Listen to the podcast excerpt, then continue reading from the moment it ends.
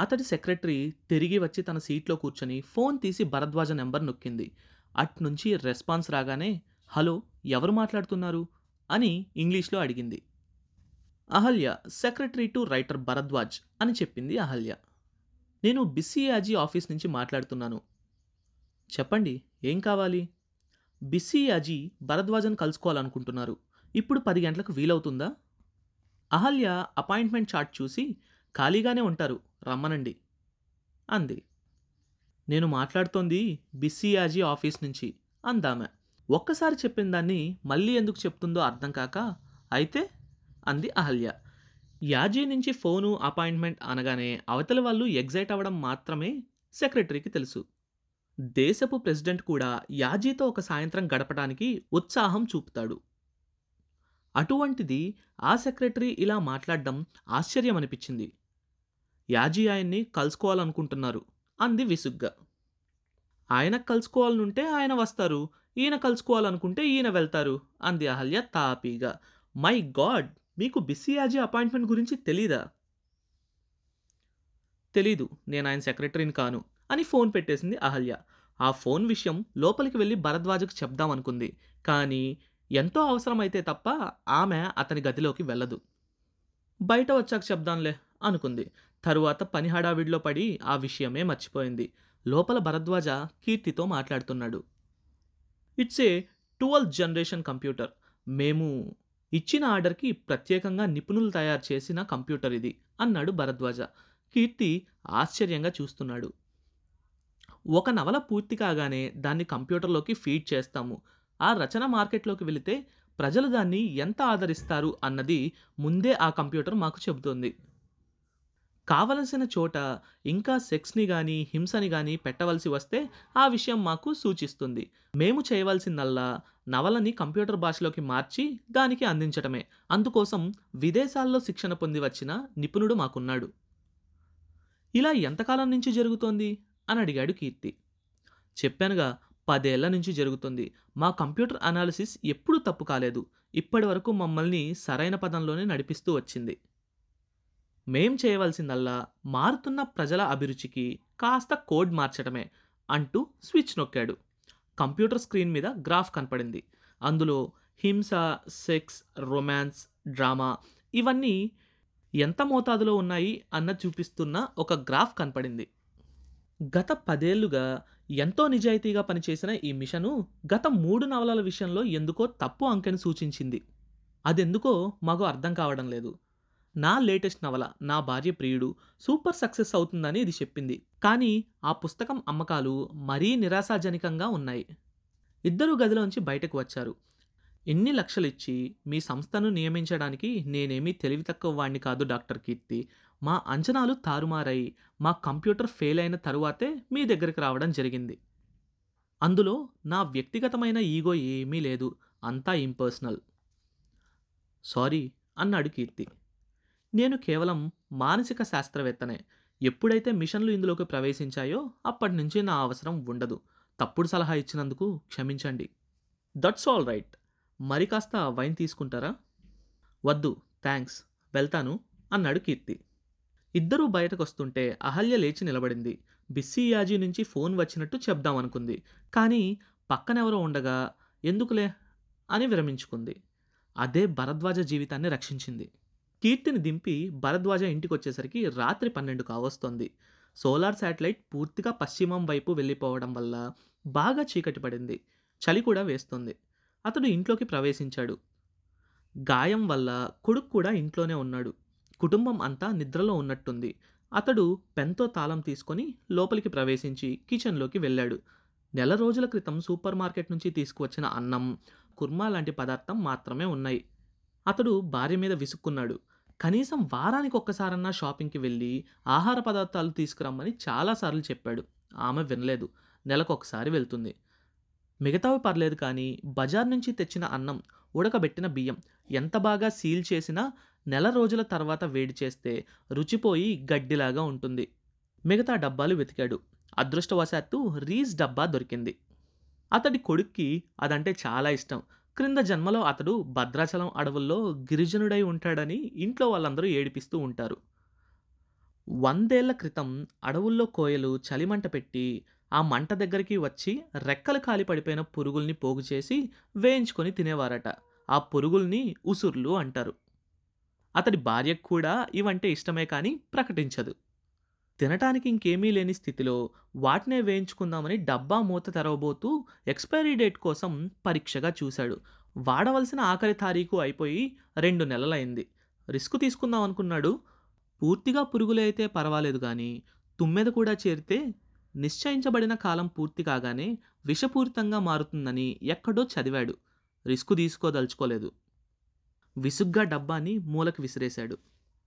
ఉన్నదేదో కాస్త తిని జీర్ణం కావటానికి రోజు వేసుకునే మాత్రం వేసుకోకుండా తక్కువ తిన్నాడు కాబట్టి పక్క మీద వాలాడు. చాలాసేపటి వరకు నిద్ర పట్టలేదు. ఆ చీకట్లోంచి ఆ నిశ్శబ్దంలోంచి సన్నగా ఏదో ఒక శబ్దం వినపడింది. చాలా జాగ్రత్తగా వింటే గాని వినిపించని శబ్దం. అతడు కళ్ళు విప్పాడు. మళ్ళీ వినిపించింది శబ్దం. దేన్నో గీరుతున్నట్టుగా. ఒక్క గెంతులో పక్క మీద నుంచి లేచి ముందు గదిలోకి వచ్చాడు. బయట తలుపు సన్నగా కదులుతోంది. అతడి గుండె ఒక్క క్షణం ఆగి కొట్టుకోవడం ప్రారంభించింది. అతడు లోపలికి పరిగెత్తుకు వెళ్ళి బాల్ పెన్ తీసుకొని ముందు గదిలోకి వచ్చాడు. వస్తూనే ఆ దృశ్యాన్ని చూసి స్తంభించిపోయాడు. బయట తలుపు దగ్గర సన్నగా మంట లోపలికి వస్తోంది ఎవరో బయట నుంచి ఊదినట్టు లోపలికి వెలుగుతూ ఆరుతూ వస్తోంది. అతడు తన కళ్ళని నమ్మలేకపోయాడు. తన ఇంటి సింహద్వారాన్ని ఎవరో కాలుస్తున్నారు. తాము లోపల ఉండగానే దొంగలు ఇంట్లోకి ప్రవేశించడానికి ప్రయత్నిస్తున్నారు. తన ఇంటికి హీట్ షీల్డ్ ఉంది. దాన్ని కూడా కాల్చేయగలుగుతున్నారు వీళ్ళు. ఏం చేయడానికి తోచని వాడిలా అచేతనంగా కొంతసేపు కదలిక లేకుండా అలాగే ఉండిపోయాడు. లోపలి గది క్రమక్రమంగా వేడెక్కడం గమనించాడు. మూడు వేల డిగ్రీల వేడిని సృష్టించే ఆక్సీ ఎసెటిలిన్ కన్నా పెద్ద పరికరాన్ని బయట వాళ్ళు ఉపయోగిస్తున్నారన్నది తెలుస్తోంది. అంత అధునాతనమైన పరికరాన్ని ఉపయోగిస్తున్నారంటే చప్పున ఏదో స్ఫుటించి కిటికీ వద్దకు పరిగెత్తాడు. తెర కాస్త పక్కకి తొలగించి క్రిందకి చూశాడు. అతడి గొంతు తడారిపోయింది. కింద రోడ్డు మీద రెండు కార్లున్నాయి. హ్యాట్ పెట్టుకొని ఇద్దరు వ్యక్తులు కార్ల పక్కన సిగరెట్లు కాలుస్తూ తాపీగా నిలబడి ఉన్నారు. వాళ్ళని చూడగానే తమ ఇంటి మీద దండెత్తింది ఎవరో అర్థమైంది. మాఫియా. అంత చలిలో కూడా అతడి వల్లంతా చెమట పట్టింది. తన కొడుకు అరెస్ట్ చేసిన విద్యార్థులు పైకి కనపడినట్టు మామూలు కుర్రవాళ్ళు కాదు. వారి వెనుక మాఫియా ఉంది. ఇప్పుడు తన కొడుకు మీద ప్రతీకారం తీర్చుకోవటానికి వచ్చారు. చేసిన పనికి ఇరవై నాలుగు గంటల్లో పగ తీర్చుకునే వాళ్ళు నిశ్చయంగా మాఫియా గ్యాంగే. అందులో సందేహం లేదు. అందున ఇంత అధునాతనమైన పరికరాలు వాడగలిగేవారు ఇంకెవ్వరూ అయి ఉండరు. తాము చాలా చిన్న విషయం అనుకుని తీగలాగితే డొంక కదిలింది. కాల్తున్న తలుపు వైపు చేష్టలుడిగినట్లు చూడసాగాడు. అంతకన్నా చేయగలిగింది ఏమీ లేదు. అంతరిక్షం నుంచి రాకెట్లు భూమి వాతావరణంలోకి ప్రవేశించేటప్పుడు ఆ రాపిడికి మండి భస్మం అయిపోకుండా తొడిగే తొడుగునే హీట్ షీల్డ్ అంటారు. చాలా కాలం క్రితం తాళాలు అని ఉండేవట. వాటిని ముందు తలుపుకి వేసుకొని జనం నిర్భయంగా బయటకు వెళ్ళేవారట. మెటల్ ఫోటో వచ్చాక దొంగలు కెమెరాతో తాళాన్ని ఫోటో తీసి దానికి సరిపోయే తాళం చెవిని క్షణాల మీద తయారు చేసి ఆ ఇంటి గృహస్థుల కన్నా ధీమాగా లోపలికి ప్రవేశించి తాపీగా ఇల్లంతా దోచుకోవడం మొదలుపెట్టారు. దాంతో తాళం కప్పలు తయారు చేసే ఫ్యాక్టరీలు మూతపడ్డాయి. ఇది జరిగిన రెండేళ్ళకి కెమెరా ఫిల్ములకి అందని రసాయనాన్ని కనిపెట్టాక మళ్ళీ చెవి అవసరం లేని తాళం కప్పలు నెంబరింగ్ సిస్టమ్ ఉన్నవి మార్కెట్లోకి వచ్చాయి.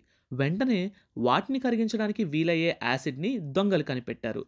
దానిని నిరోధించడానికి హీట్ షీల్డ్ మార్కెట్లోకి వచ్చింది. నేరాన్ని నిరోధించడానికి సైన్స్ ఎంత తోడ్పడుతుందో పెంచడానికి కూడా అంతే సహాయపడుతుంది. ఇప్పుడు హీట్ షీల్డ్ని కాల్చగలిగేదాన్ని అది కిరణమా మంట కూడా కనుక్కున్నారన్నమాట. గదిలో వేడి మరింత ఎక్కువైంది. తలుపు ఏ క్షణమైనా ఊడిపడిపోయేటట్టు ఉంది. ఏదో ఆలోచన స్ఫురించినట్లు అతడు ఫోన్ దగ్గరకు పరిగెత్తాడు. చకచకా నంబర్ నొక్కి హలో పోలీస్ స్టేషన్? అన్నాడు. అవతల నుంచి చిన్న నవ్వు వినిపించి ఆ తర్వాత నిశ్శబ్దంగా అయిపోయింది. నిస్సహాయంగా ఫోన్ పెట్టేశాడు. తన కంఠం గమ్యానికి చేరకుండా రిమోట్ కంట్రోల్ ద్వారా వాళ్ళు ఆపు చేశారు. పూర్వకాలంలా వైర్లున్న ఫోన్లయితే బాగుండేదేమో. కాదు. అప్పుడు ఫోన్ వైర్లు కత్తిరించేవారట. అతడు ఇంటి వెనుక భాగానికి వెళ్ళి అరుద్దామనుకున్నాడు. కానీ ఎవ్వరూ బయటకు రారని తెలుసు. ఇంటి ముందున్నది శవమైనా మరీ వాసనొస్తే తప్ప పట్టించుకోరి జనం. ఆ మాటకొస్తే పక్క ఫ్లాట్లో ఎవరున్నారో అతనికి ఇంతవరకు తెలియదు అంతలో వెనక నుంచి భుజం మీద చేయి పడింది. అతడు తుల్లిపడి వెనుదిరిగి చూశాడు. వెనక అతడి కొడుకు ఉన్నాడు. జరుగుతున్నదంతా అతడికి తెలిసినట్టుంది. తండ్రి కొడుకులిద్దరూ ఒకరినొకరు నిశ్శబ్దంగా చూసుకుంటూ నిలబడ్డారు. నేను నేను బయటకు వెళ్తాను అన్నాడు కొడుకు. భరద్వాజ ఉలిక్కిపడ్డాడు. ఈలోపు భార్య కూతురు హాల్లోకి వచ్చారు. అవును ఫాదర్ నేను వెళ్ళకపోతే వాళ్ళు ఎలానూ లోపలికి వస్తారు. హత్యాకాండకి సాక్షులు కాబట్టి మిమ్మల్ని మిగల్చరు. వాళ్ళ సంగతి తెలియందేముంది? నేను వెళితే కనీసం ఒకరి ప్రాణాలతో సరిపెట్టుకుంటారు. పైకి మామూలుగా కనిపించిన ఆ విద్యార్థుల వెనక ఇంత గ్యాంగ్ ఉన్న విషయం గుర్తించకపోవటమే నేను చేసిన తప్పు. భరద్వాజ ఏదో చెప్పబోయాడు. అంతలో లోపలి గుమ్మం దగ్గర చప్పుడైంది. అతడి భార్య కూతురు నిలబడ్డారు.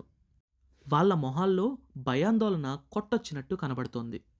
కొడుకు కదిలి గుమ్మం వైపు వెళ్ళబోయాడు. నో! అంటూ అతడిని ఆపాడు భరద్వాజ. ఏమైతే అదైంది నువ్వు లోపలే ఉండు.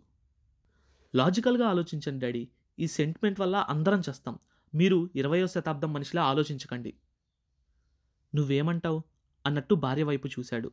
ఆమె భయంతో నోట మాట రానట్లు స్తంభంలా నిలబడి ఉంది. కూతురు ఏం చెప్పాలో తెలియనట్టు చూస్తూ ఉంది.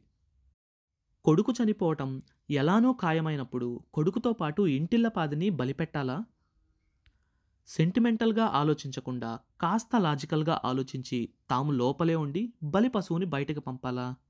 పరిస్థితి ఎరకాటంగానూ తన మీద తనకే అసహ్యం కలిగించేలాగానూ ఉంది. రేపొద్దున తమ శవాల్ని చూసి జనం నవ్వుకుంటారు. ఒకరు బయటకెళ్ళి చస్తే పోయేదానికి మొత్తం కుటుంబం అంతా మూర్ఖుల్లా లోపలే ఉండిపోయారట అని నవ్వుకుంటారు. ఇంత లాజికల్గా కూడా ఆలోచించలేదేమిటా అని గుసగుసలాడుకుంటూ logic logic logic. The hell with logic. అతడి మనసు అట్టడుగున పొర నుంచి ఒక బలమైన నిర్ణయం ఈ వాదోపవాదాల్ని అధిగమిస్తూ బయటకు వచ్చింది. కొడుకుని దగ్గరికి తీసుకొని చస్తే అందరం చద్దాం అన్నాడు. అతడి నిర్ణయంతో కొడుకు మొహంలో వర్ణనాతీతమైన ఆనందపు వీచిక ఒకటి క్షణకాలం ప్రతిబింబించడం అతడు గమనించాడు. అది కూడా లాజిక్కి అందనిది. ఆడవాళ్ళని వెనక నుంచి బయటకు వెళ్ళడానికి ఏదన్నా మార్గం ఉందేమో చూడమని తండ్రి కొడుకులిద్దరూ పెన్స్ పట్టుకొని ముందు గదిలోకి వచ్చారు. అప్పటికే గది చాలా వేడెక్కి ఉంది. బయట శత్రువులు చాలా తాపిగా లోపలి వాళ్ళకి తమ సంగతి తెలిసినా ఏమీ చేయలేరన్న ధీమాతో తమ పని తాము చేసుకుంటున్నారు. చిన్న చప్పుడవడంతో భరద్వాజ తలెత్తి చూశాడు. తలుపు గడియ కాల్తూ ఊడి క్రింద పడింది. అంత నిశ్శబ్దంలో ఆ చిన్న చప్పుడే ఎంతో పెద్ద శబ్దంలా ప్రతిధ్వనించింది. ఆయుధాన్ని పట్టుకున్న భరద్వాజ చెయ్యి సన్నగా వణికింది. ఇంతలో తలుపు నెమ్మదిగా తెరుచుకుంది. మిషన్ గన్ ఆకారంలో ఉన్న ఒక ఆయుధం తలుపు తోసుకుంటూ లోపలికి వచ్చింది. మాఫియా అటాక్కి కొడుకు బలవుతాడా? లేదా కొడుకుని భరద్వాజ్ కాపాడుకున్నాడా?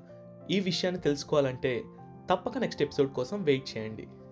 కొత్త చాప్టర్ ప్రతి మంగళవారం మరియు గురువారం అండ్ ఈ షోని వినాలంటే గానాలో లేదా యాపిల్ పాడ్కాస్ట్ గూగుల్ పాడ్కాస్ట్ కానీ మరి ఏ ఇతర ప్లాట్ఫామ్లోనైనా సబ్స్క్రైబ్ చేసి నోటిఫికేషన్ టర్న్ ఆన్ చేసుకోండి. నెక్స్ట్ ఎపిసోడ్ రిలీజ్ అయినప్పుడు మీకు అప్డేట్ వస్తుంది.